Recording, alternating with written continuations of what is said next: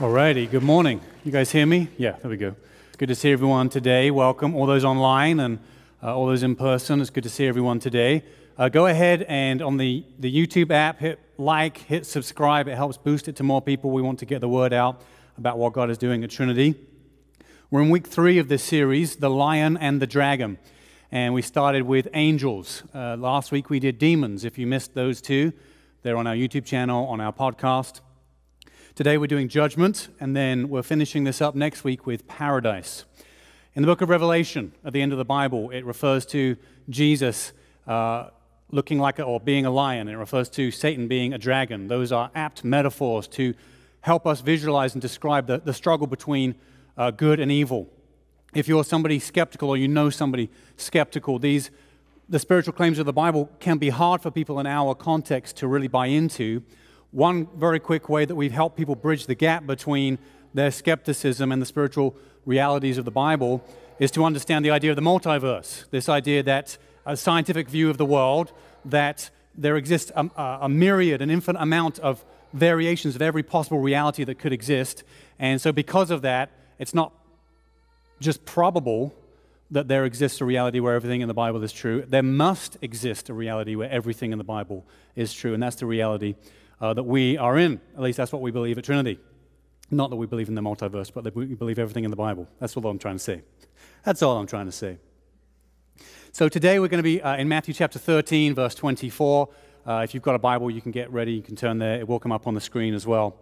Talking about judgment today. This is judgment is one of the hardest subjects for Christians to talk about, for preachers to handle. There's a few uh, topics, you know, as a, as a, short list of things that are really tricky subjects to speak on in, in our context, in our day and age. Judgment is, is up there. And in part because we're now in, in a, our, our culture is very fragile, very sensitive, and we view pain, all forms of pain, as being completely wrong. And so we're, you know, thankfully we're more aware of trauma and we're, we're sensitive to that and we recognize that people's trauma needs to be identified and healed and that people need to be healed from their trauma.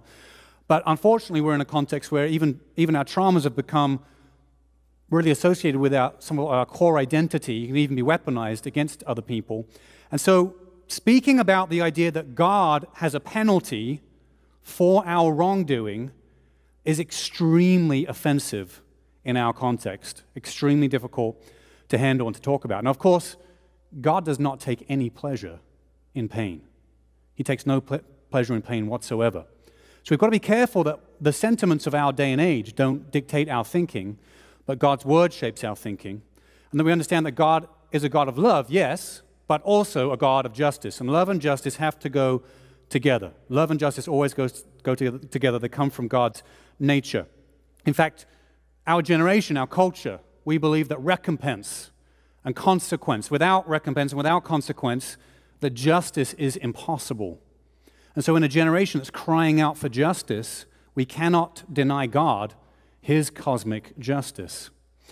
There is a difference between, we can delineate between judgment and punishment. Two different things. Judgment is a determination, a decision, an assessment of how severe our wrongdoings are. That's judgment. And then punishment is then the outworking, the consequence, the application of the judgment. Let's get into God's word today. Let's pray, and then we're going to read from Matthew 13. Jesus, we need your help. This is a hard subject. It can offend us, it can cause us to struggle. Help us to understand it, help us to believe it, and help us to adjust our lives to it. And God, I pray for those who don't know you that they would have an awareness of what is right and what is wrong and the consequence, the justice that's deserved for what is right and what is wrong. And I pray that you would, you would work in our church today and all those online, all those in person, Lord, that you would do a mighty, mighty work. You'd set us free from the forces of darkness and help us turn to you and know you. Save us, we pray in Jesus' name. Amen. Matthew 13, starting in verse 24. Jesus, he put another parable before them, saying, The kingdom of heaven may be compared to a man who sowed good seed in his field. But while his men were sleeping, his enemy came and sowed weeds among the wheat and went away. So when the plants came up and bore grain, then the weeds appeared also. And the servants of the master of the house came and said to him, Master, did you not sow good seed in your field? How then does it have weeds? He said to them, An enemy has done this. So the servant said to him, Then do you want us to go and gather them? But he said, No, lest in gathering the weeds you root up the wheat along with them.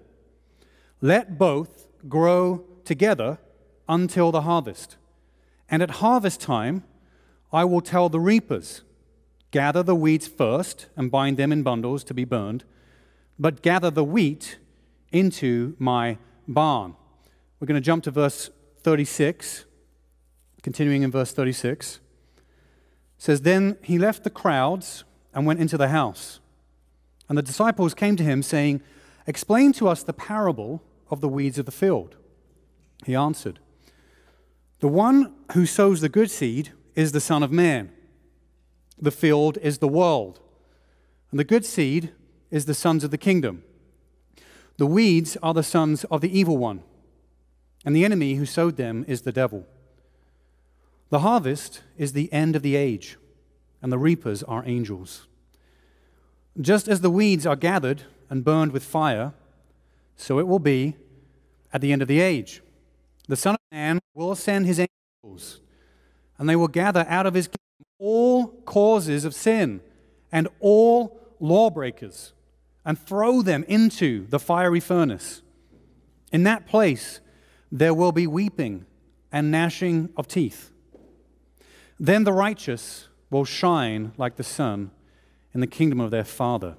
He who has ears, let him hear. This is God's word.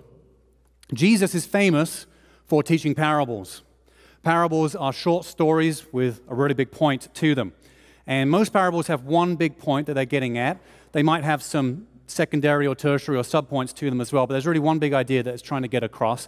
And so the challenge with parables is to not stretch them beyond where they should go. So, for example, you know, uh, Christians are referred to as wheat and the sons of God's kingdom, the, the wheat that grows up and they're put in the barn. So that's an image of us being safe in heaven in God's house. And so what we can't do is we can't say then, we can't continue the parable with something like this notion where we say, like, well, God, you know, then takes the wheat and grinds us up into flour and bakes us in the oven and makes freshly sliced bread and covers it in butter and then devours us for dinner. Like, that's breaking the parable. That's, you're pushing it too far when you're doing this. You've got to be really careful. Uh, that's obviously a silly example. Uh, you wouldn't hopefully do that. Uh, but you have to be careful when, with a parable that it's trying to get certain things across, and you've got to be careful you don't verge into things that it's not saying. This parable is in large part, mostly, about judgment, specifically Judgment Day. It's undeniable this concept of judgment, and specifically a day of judgment, is throughout the Bible. It's undeniable. You actually see moments of judgment throughout biblical history.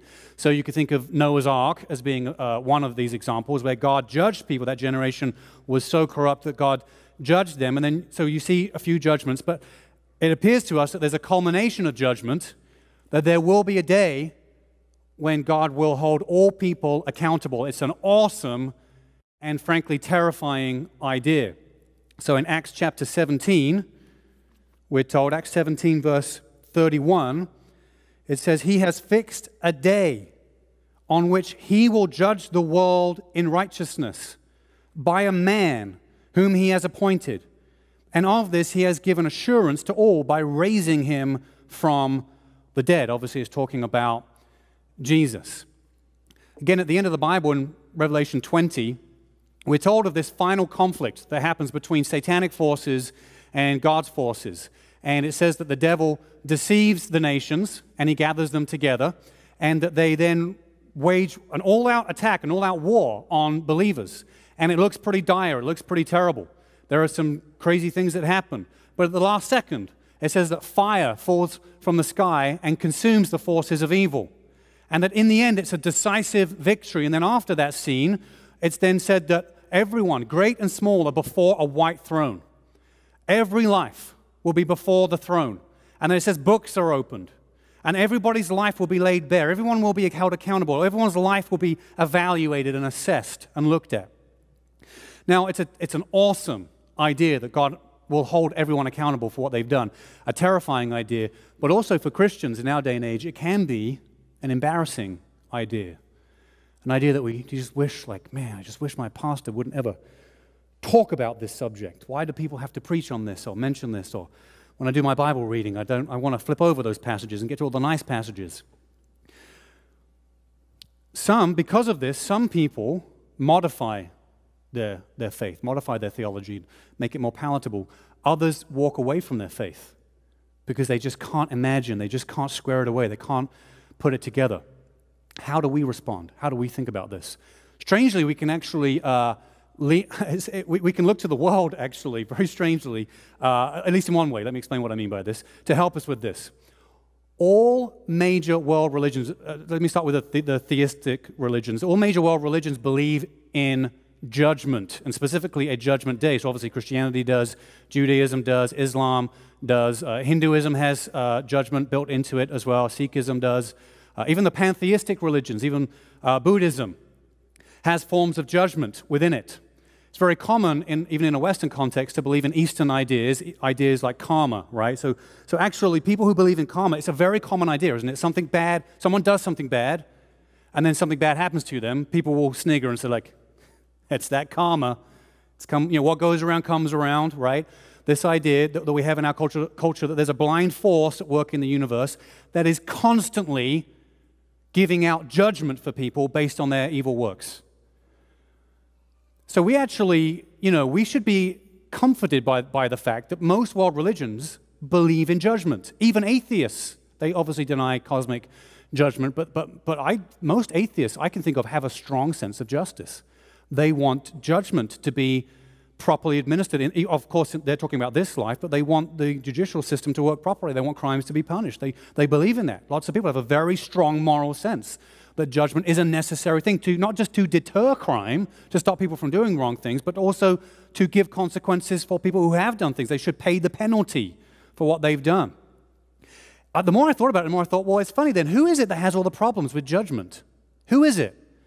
And I realized it was it actually kind of made me laugh when I, it hit me when I was reading this. I realized there's kind of a, a group, a kind of a new wave kind of, of of Christians, I don't know if you could call them Christians actually, who leave the pages of the Bible and want to modify faith, want to modify Jesus, want to modify the scriptures, want to twist them and distort them because they just don't like this, these ideas. These ideas don't feel right to them. And so they they, they leave the confines of the Bible and the truth revealed in God's Word and they settle for something else. Leonardo da Vinci would have something to say to them. Let's show this uh, Leonardo da Vinci quote that we have. Famously says this He who does not punish evil commands it to be done. He who does not punish evil commands it to be done. Let's look at the reasons that judgment is good. The reasons that judgment is good. Number one, judgment, it reveals God's righteousness. If you become aware of a human judge who is soft on crime, maybe you can think of some. A human judge soft on crime, somebody who misapplies the law or takes a bribe or, or unequally you know, applies the law and so lets some people off the hook when they shouldn't. When we see that, we know that's an injustice. We know this person is morally corrupt. They're supposed to be doing justice in the world, but they're actually perpetuating injustice. And so we say this is a morally corrupt person. They need to be removed from their position. They're not good. They're doing evil. Consider God, who is judge of all things, who sees all things and knows all things. If we deny God judgment, what we do is we actually turn God into a permissive parent, the worst type of parent, and we turn God from a good God into an evil God. Second reason judgment is good is that it rings true with our own sense of justice. It rings true with our own sense of justice. In Revelation chapter 6, verse 10, Revelation 6, verse 10, it tells us, it says about Christian martyrs, those who have died for their faith. It says they cried out, so they're in heaven.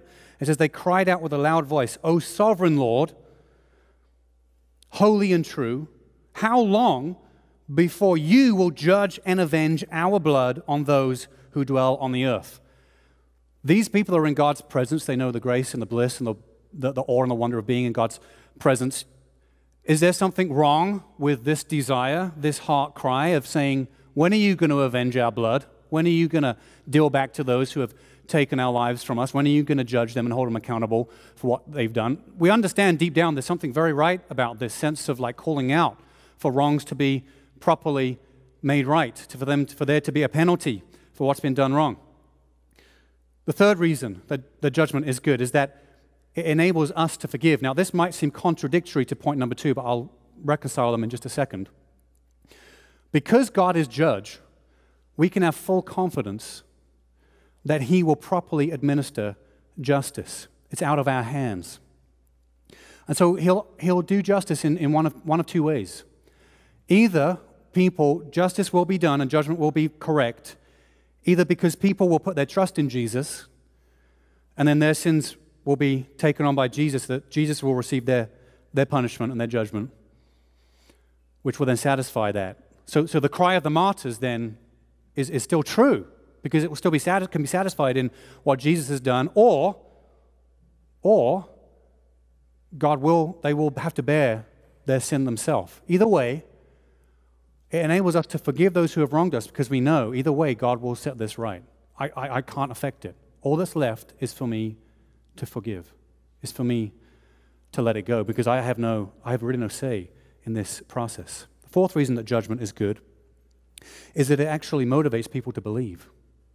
Now, of course, there are some people that just won't believe, right? And, and, and judgment is maybe one reason in a, in a long list of things where they won't believe. You know, people will say, well, hasn't science disproved the Bible? Or if God's a good God, how can there be you know, evil and suffering? All these kind of big things. You know, the record of Christians out history, like how can you believe in a religion where people have done these things? You know, people have all their reasons, and judgment is just another reason. So it's not really judgment that's doing it. It's, it's, it's really you know, the, the, the, deeper issue of the heart not really want, desiring God in the first place. That's obviously the big reason. But people have their reasons. But that's not most people. Most people believe in a divine force. Most people believe in a higher power. You can't, as a human being, you can't really stop doing that. You have to believe in something greater because that's the way God's designed us. Designed us. It's part of our basic makeup is that we have to believe in something bigger. We have to believe in God. We're searching for God. And so for most people who believe in a divine force in the universe, perhaps this is you here today, perhaps someone online, you, maybe you're not, your, your Christian status is ambiguous, you're, you're uncertain if you're a believer, or maybe you know you're not a believer in Jesus, but you're spiritual, you believe in some kind of divine force, to introduce the idea that the maker of the universe will hold everyone accountable for their sin is such, I mean, it's a powerful idea that would make, that does make people question, well, maybe I need to take Jesus a bit more seriously. Maybe I actually need to face the things I've done, the, the, the, the wrong things I've done. I can't just be thinking spiritual things, I've got to be thinking about right and wrong, good and evil. There's such clear categories. You know, the, the work of, of, of the enemy, the work of, of culture as well, is to blur those things, to constantly blur the lines between those things, and to deceive us into darkness. And, and God is constantly delineating and separating those things and showing us that they're completely uh, different from one another. So, for those who do believe in some kind of divine force, the idea of judgment is profoundly impacting. Think about it this way that without consequences, is there any reason? What's the point in doing good? Why do good? Now, you might say, well, it just feels better to do good. Really? We don't think that people are doing wrong things and getting a lot of pleasure out of those wrong things they're doing? I mean, some people's consciences might be stronger than others, I get it. But people do wrong things because they like it. In fact, without judgment, what is the point of salvation? You need no salvation if there is no judgment. In fact, if you erase judgment, you erase the cross, you erase the death of Jesus, you erase almost everything in the Bible, you get rid of all of it. Because you don't need to be saved. There's nothing to be saved from in the end. This is why judgment is good, it's why it's necessary. The other reason, the fifth reason that judgment is good, is that it fuels us to share our faith. It fuels us to share our faith. You know, spiritually speaking, unbelievers are, are lost. You know, it's not good to be lost. I don't, ever, if you get lost, you know, it's very unnerving. I'm, I don't know where I am. Something bad could happen to me. Not where I'm supposed to be. People are waiting for me. What could happen? People are lost. They're, they're, they're spiritually up, up, the creek without a paddle. You know, they're, and, and, and the Scripture tells us that, that, that God wants all people to be saved. That, that has, He's gone to great lengths. He doesn't really want people to perish. He sent His Son because he, he, he loves people and He wants people to be saved, to come into His kingdom. He's gone to great lengths to actually save people from this coming judgment from the consequences of their own sin. And so when we think about judgment, it should be very motivating to us to say, I really need to tell people this message. People are facing this. I was facing this. And other people are facing this. I need to tell them about this. Let me take a second to talk about something that our church is going to be doing uh, this fall. In two weeks after this series, we're going to be starting something special. And the reason we're doing this is because I'm, I'm tired of being on defense. I feel like over the, over the last year and a half, our church, we've been on defense, we've been in survival mode. And you know, there's lots of churches have been experiencing this with the pandemic and other things going on. It's like there's just we're just surviving, we're in defense, we're just trying to keep things together. And I'm tired of that. I want our church to get back on mission, back on the purposes of God, and so we're gonna we're gonna go on offense, big time. So we're gonna be doing we're gonna be doing this thing called Alpha. Alpha is a it's typically a small group curriculum. Uh, it comes out of the UK, comes out of uh, Nicky Gumbel's church, Holy Trinity Brompton. And it's really, it's, it's a foundational Christian course, so it is good for Christians as well, but it's typically designed for people who are exploring the Christian faith to uh, enter into a, a, discussion, a dialogue about uh, Christianity and to answer big questions about life. And so what, uh, we've done this in our church semi-recently. We did one online.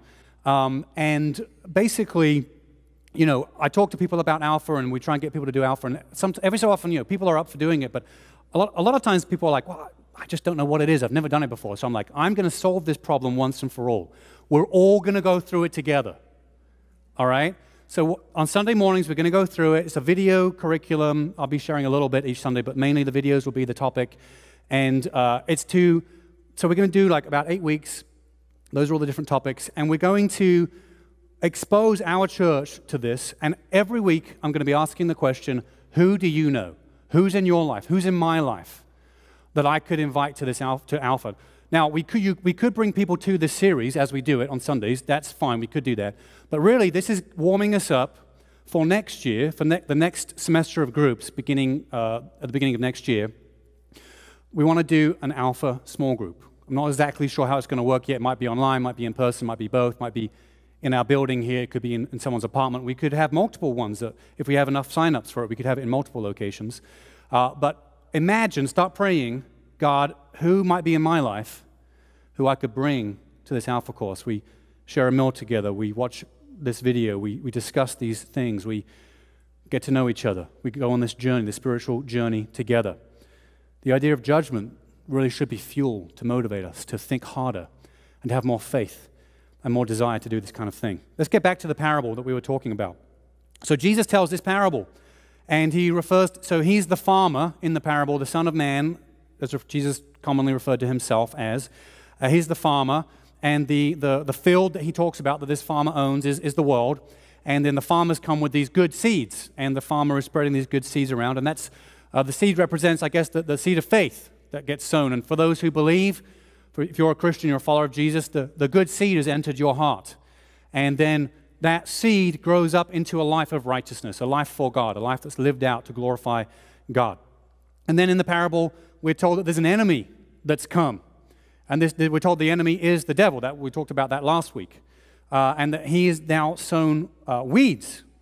And uh, these weeds that have been sown, they're, they're, they're referred to as the sons of the evil one. Now, we shouldn't think about people as like literal offspring of Satan, but I mean, you know, Jesus does call the Pharisees like the sons of the devil. So there, there is a sense in which, you think about it like this it's more like somebody kind of strongly associates their identity with like a sports team or some kind of group or something.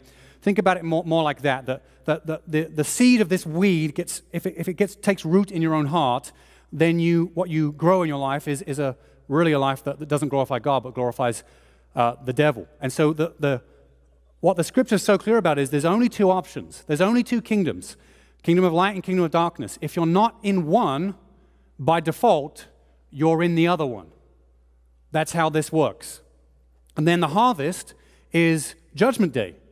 This is the return of Jesus. This is the accountability for all mankind. And uh, Jesus is very, very clever in, in, using these, these illustrations for the, especially the people of the day, because in, in Roman law, it was actually it was it was maybe punishable, I believe, by death if you sowed weeds in uh, somebody else's field. And this is something that people would do, you know, competition between farmers or just, you know, people are angry, want to get back at each other. And so uh, certain weeds you could sow that looked just like um, wheat. before the, the wheat actually gets the, the, the head on it. So as they're coming up, you cannot tell the difference. You don't know. So they're growing. You, you have to wait until actually the fruit is produced. And then once you see the fruit, you know the root, right? You, you can see, okay, one is good and one, one is bad.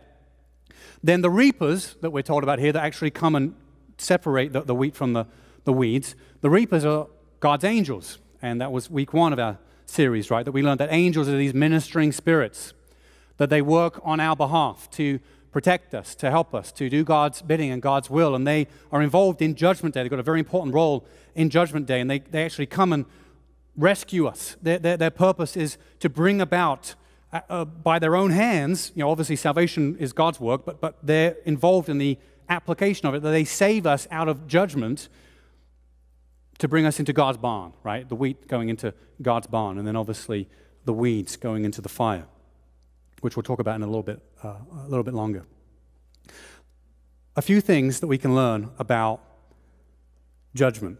Four things we can learn about judgment. Number one, that Jesus is judge. Jesus is judge. In Acts chapter 10, Acts chapter 10, verse 42, says this Peter, the Apostle Peter, preaching about Jesus. And then he says, And he commanded us to preach to the people and to testify that he is the one appointed by God to be judge of the living and the dead.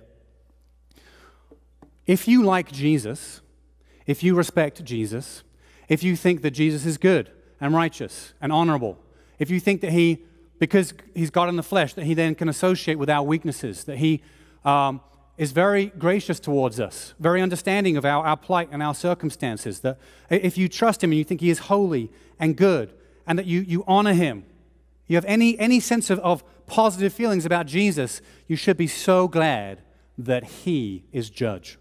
He is judge. This gives me great confidence and great comfort because I, I know this because I have the utmost respect for Jesus, the utmost confidence in, in the assessment of Jesus and the purity of Jesus and the, the righteousness of Jesus and also the mercy and the grace of Jesus. And so, having that confidence, I know that his judgments will be exactly what they need to be. And I can trust in them and I can be. I can rest, be rest assured in them, even if, it's, even if it's a troubling idea in general. I can rest assured that it's Jesus who is judge. The second thing we learn about judgment is that all people will be judged by varying degree or with varying degree. This is a confusing thing, an unknown, commonly unknown thing for Christians. There's a spectrum here. The, the, the decision making, the, the judgment of Jesus upon assessing people's lives, there's a spectrum that happens. It's not a one size fits all thing. Both believers and unbelievers will be judged. Will be judged. Let me explain it. Get into this.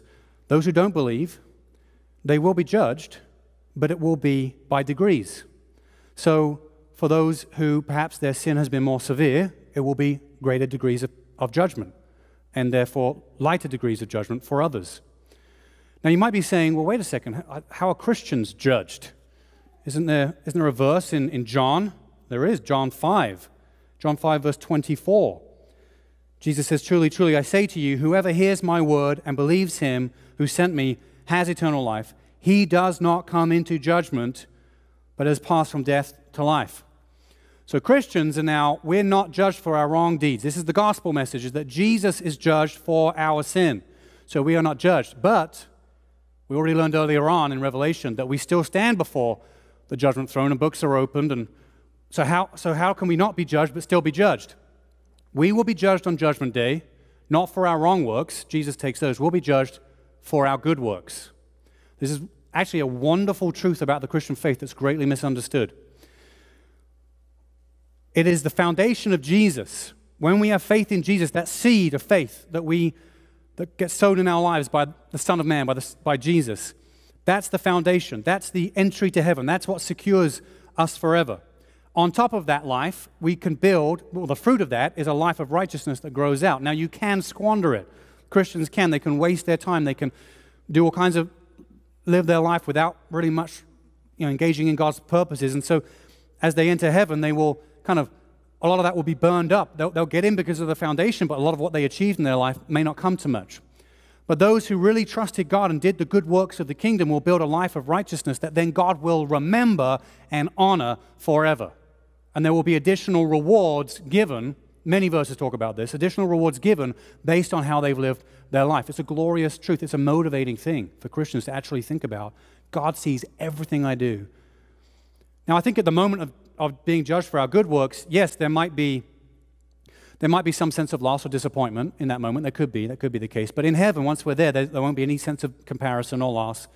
It's hard for us to imagine these things, but it'll be, it'll be good all around. No matter what everyone ends up with, it'll be good all around because the greatest prize, of course, is God Himself.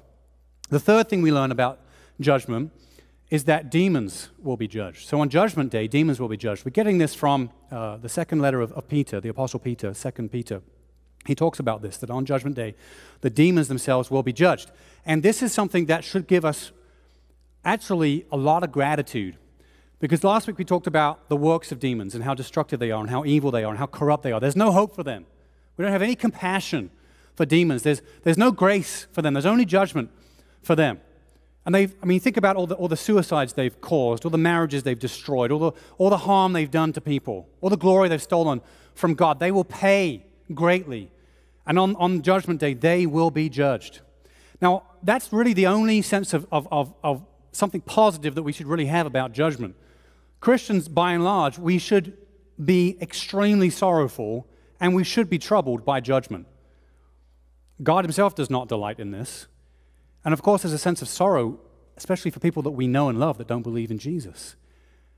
I'm always a bit nervous and concerned about Christians who are like gleeful about judgment talking about that. It's a wicked, strange thing to me. It doesn't quite seem right.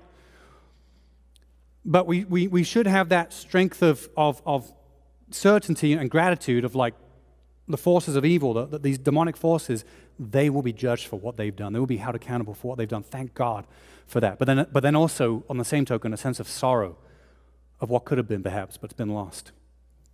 See this, uh, or at least, sorry, the next point uh, point number, uh, what's the next point? Let's go with the next one. Number four Christians help with the judging. Now, this is very peculiar. I don't know. I don't know about this.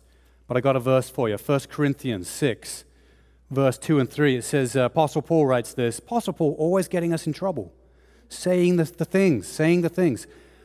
He says, Or do you not know that the saints will judge the world? I know I didn't know that actually. Thanks for bringing it up. And if the world is to be judged by you, are you incompetent to try trivial cases? Do you not know that we are to judge angels? How much more then matters pertaining to this life? We don't know how this works. Of course, it doesn't take away that Jesus is the main judge. He's the main judge, Jesus. Glad for that, because I, I, don't know if I want some people judging me. You know, I, I don't know if I want that. But somehow, we're, so I guess, you know, one application is we need to get better. Our powers of discernment need to be trained more to actually figure out what is God's will, what is right and wrong. How does God judge? What is God's justice like? What does it mean? What's, how does His grace work? How does His mercy work? How, does, how do His penalties work? Actually grappling with those things, growing with those things. It's a peculiar thing that somehow will be involved in the process of judging both the world and demons and angels, perhaps. I don't know how it all works, but perhaps it works. But it kind of makes sense. It's kind of fitting because if you actually look at biblical history, God does share judgment with us. He gives judge, judging powers to us. I mean, there's a whole book in the Bible called Judges. All right, should be a big clue. Judges. Uh, so, you know, you've got spiritual leaders in, in the Bible, you know, judging kings of the Old Testament, you know, judge people ruling and judging. Uh, it says very clearly in Scripture that God's given authority to governments to administer judgments, right? To, make, to determine the outcome of a crime. That God's delegated that to them. That's, that's our human responsibility in human governments to actually bring about justice and judgment. I mean, it, it's true for, you know, parents have to bring judgments on their kids. You know, elders in churches as well are given the authority to bring about judgments, to make decisions about things, all kind of different judgments going on. So it makes sense that God, now God's going to expand this, it seems, in heaven. This is going to be an expanded responsibility. He's going to share it with all his followers who are going to be involved in the work of sorting things out, looking through history, figuring out how the judgments apply, what it means. It's kind of an exciting, it reframes the idea of the afterlife, some of the things that we'll be, that we'll be doing, that we'll be involved in. So the idea of judgment is, is, is easier to, to think about because you're determining, you're assessing, you're analyzing like what's right and wrong. And let's talk about punishment.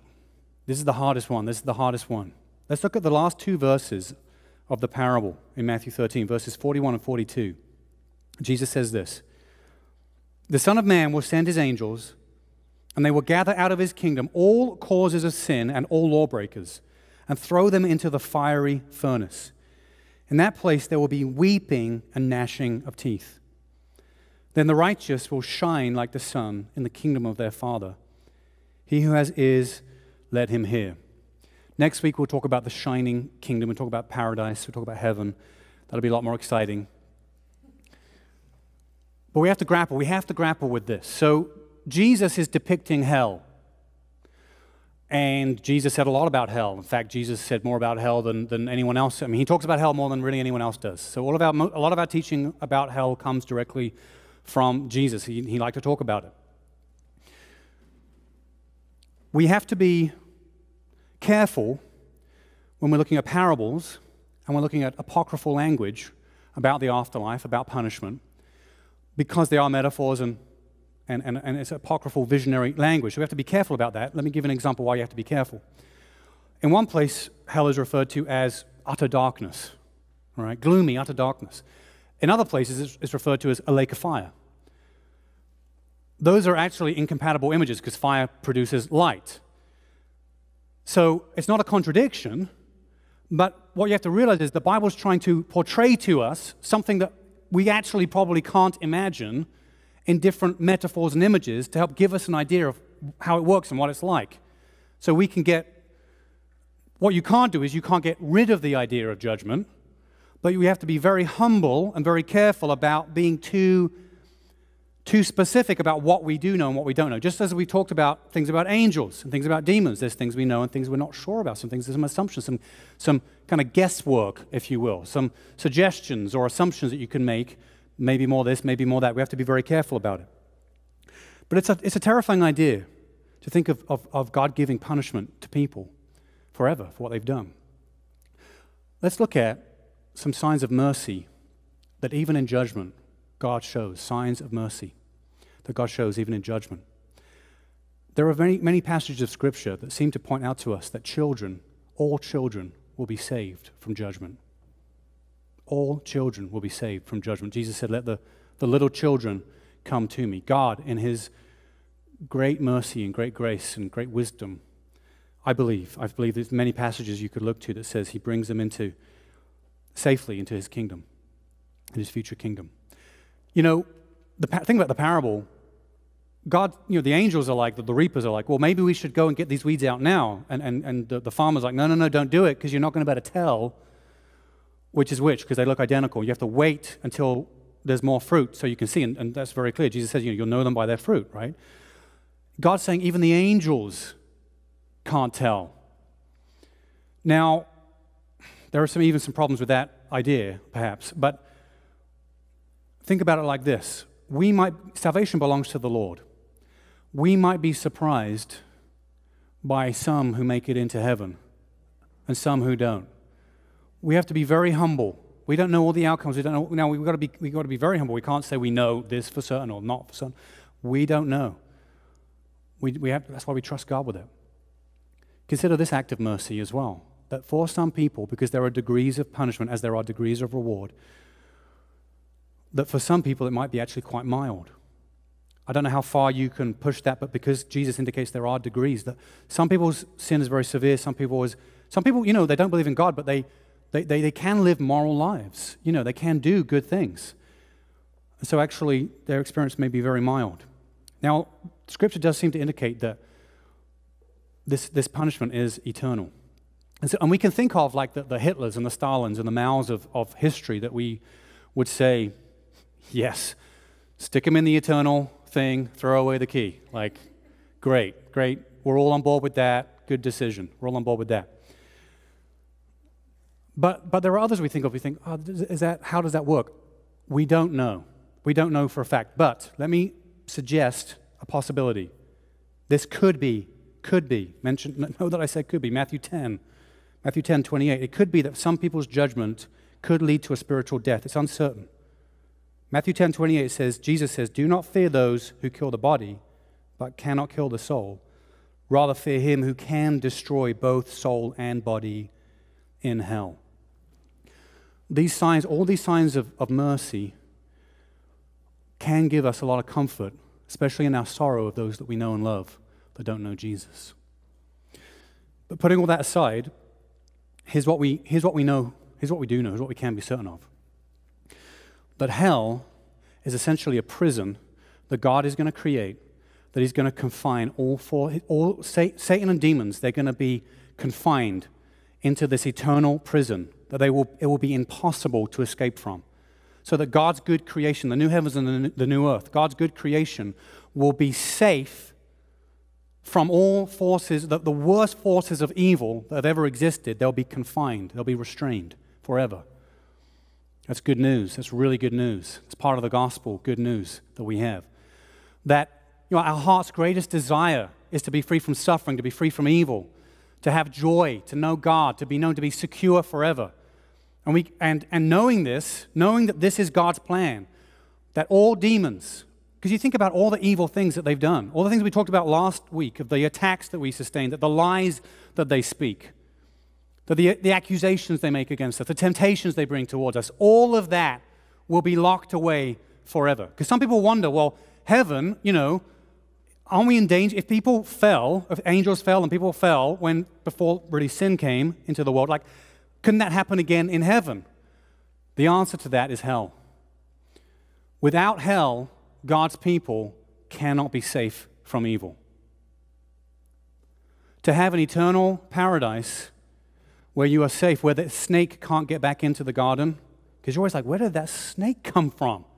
Came out of nowhere. To be certain that it would be impossible for any forces of evil to ever make it back, God has made a chasm that cannot be crossed. It's impossible. That's why, it's a, that's why it has to be an eternal separation, confined in, in a maximum security facility. All forces of evil locked away. Praise God forever. Now, I said it's impossible to come out. There's actually one person that did it the greatest escape artist of all time. The greatest, the only person. Only, only God can escape hell. Jesus is God incarnate. Golgotha, the place of the skull, the crucifixion of Jesus. That was that spiritual cage, if you will, that place of torment and punishment where Jesus was crushed for all of our sins. But, he, but also, he, judgment was satisfied there, but also he survived it. He died and resurrected and escaped, escaped that place of hell. And actually, you know, I said it's impossible. Only, only one person escaped it, but actually, anyone who's in Jesus also escaped it. Only because of the greatest escape artist, Jesus, are we now also set free. Because we, we were objects of wrath, destined for destruction, but now we're, we're saved from that. Let me illustrate it like this. In the days of the pioneers, if people were to see a, a prairie fire in the distance, they knew that not even the fastest horse that they had could outrun the fire. So people would take a match and they would light a designated area of grass and they would stand in the area. And when the fire came, it would pass around them and they would not be touched by it because the place where they stood had already had fire go through it. There's only one safe place, the place where judgment has already burned through. And that is on the ashes of Jesus, on the death of Jesus, on the grave of Jesus. And if you stand in that place, you'll be safe forever. This is the gospel. Let's, have, let's celebrate. Let's have the band come up. Let's celebrate. It's a perfect opportunity to sing and celebrate what Jesus has done for us. There's only one safe place. Yes, judgment is a terrible idea. Yes, it's an awful thing to think about. But we can trust. We can trust that it's good, necessary. God will do it perfectly, and you can be saved from it. Today, we should be in awe of God's love and God's justice. We should be in awe of God's love and God's justice. Let's respond today. If you don't know Jesus, come into his family. Turn from your sin. If you want to be baptized, we're actually planning baptisms very soon. So respond, get baptized. If you need prayer, if you want to give today, you want to join a small group, you want to get involved at Trinity, the way you can respond is uh, you can text the word enjoy to 94,000. Different ways to respond there. I encourage you to take a step today.